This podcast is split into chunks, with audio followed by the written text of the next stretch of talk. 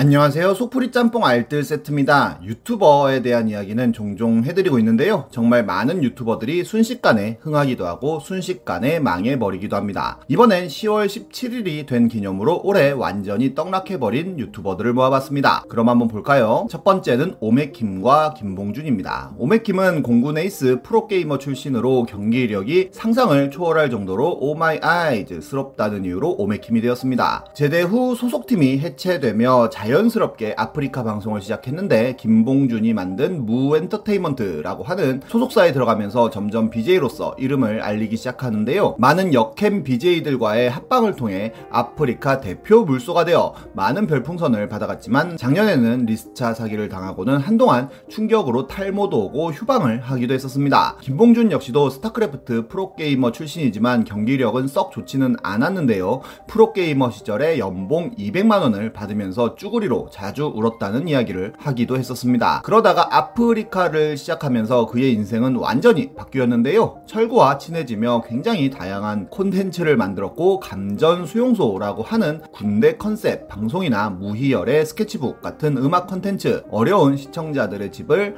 리모델링 해주는 러봉하우스 등 굉장히 많은 콘텐츠들을 시도하면서 아프리카 BJ 대상을 거의 매년 받아오기도 했었습니다. 그러다가 올해 5월 오메킴과 김봉준은 임 임선비, 홍영과 함께 합방을 진행하는데요. 서로의 취향에 대한 이야기를 하다가 수갑 플레이에 대한 이야기가 나오자 김봉준은 만세 자세로 대한독립 만세라면서 웃으며 외쳤고 그걸 본 오메킴은 2021년 유관순이네라는 망언을 합니다. 당연히 이를 본 시청자들은 난리가 났고 곧 사과를 했지만 엄청나게 많은 뉴스에도 나오면서 이들의 이름이 알려지게 됩니다. 연령이나 성별, 정치적 성향과는 상관없이 거의 모든 인터넷 커뮤니티가 we are the world가 되어 깠는데요. 사인은 사태가 심각한 걸 인지하고는 각자 사과 영상을 올리기도 하지만 유관순 열사의 가족 측에서도 유감이라는 입장을 밝히기도 합니다. 청와대 국민청원까지 올라올 정도로 상황은 심각해졌고 한게임 섯다 같은 광고주들도 김봉준을 손절합니다. 둘은 3개월의 방송 정지 처분을 당했고 김봉준은 나카무라 준이라는 치욕적인 별명을 얻으며 하나의 밈이 되기도 했는데요. 그리고 곧 둘 다 유튜버 구제역이 아프리카 TV 코인게이트에 연루된 것으로 폭로하며 민심은 지하실로 뚫고 내려가 버렸으며 김봉준은 은퇴까지 선언하게 되었고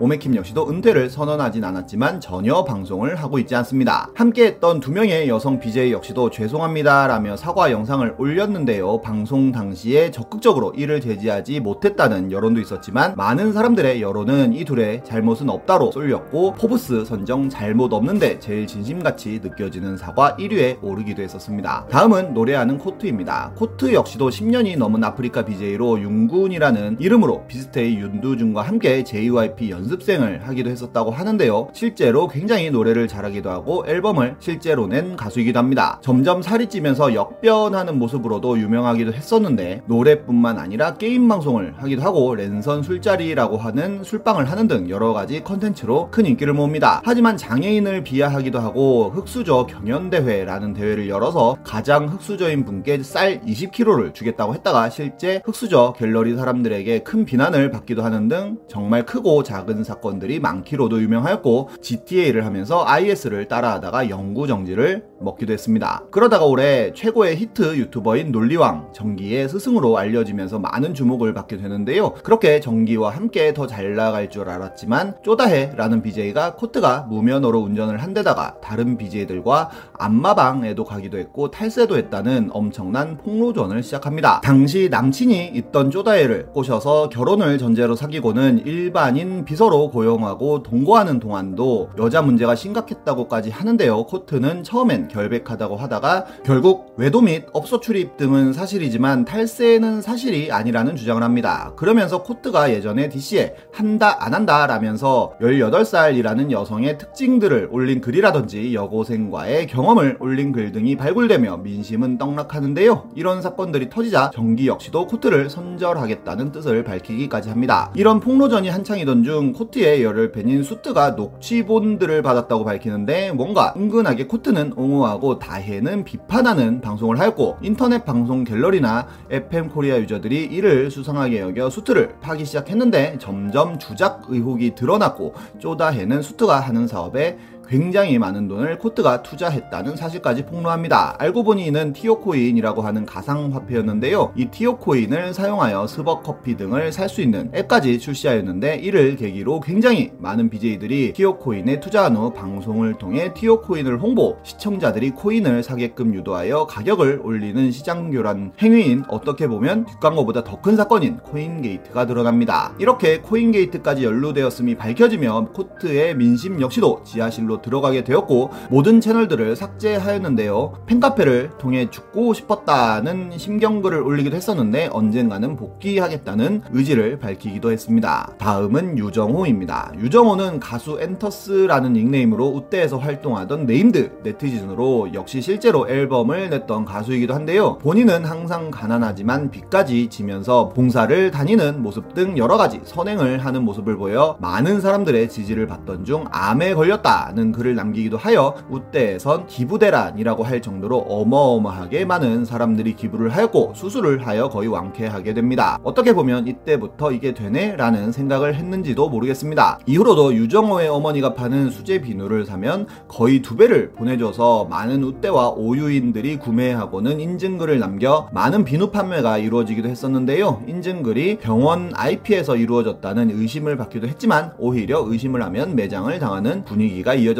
그리고 유튜브를 시작한 유정호는 광고하지 않는 착한 유튜버로 더 유명해지는데요. 컨텐츠 역시도 참교육 위주였고 주작 논란이 끊임없이 일어났지만 역시 의심을 하면 매장을 당하는 분위기가 이어졌습니다. 그러던 중 한 선생님이 학창 시절 촌지를 받고 본인을 괴롭혔다는 주장을 하는 영상을 올렸다가 결국엔 명예훼손으로 고소를 받아 징역 2년을 구형받기도 하였는데요. 유정호는 울면서 억울함을 표시했고 굉장히 형이 컸기에 많은 사람들이 이 이유를 추측하기도 하면서 청와대 청원까지 올라가 13만 명이 넘는 동의를 받기도 하였고 유정호의 아내 역시도 울면서 호소를 하기도 했었습니다. 결국엔 징역 10개월에 집행유예 2년을 받았고 항소했지만 기각당합니다. 그리고 얼마 있지 않아 유정호의 아내는 화장품 사업을 시작하는데요. 올해 초엔 유튜버 유정호입니다 라면서 해당 화장품을 홍보하는 문자가 광고라는 알림 문구도 붙이지 않은 채 불특정 다수에게 전송되어 많은 분들이 어떻게 된 건지 물어봤지만 유정호는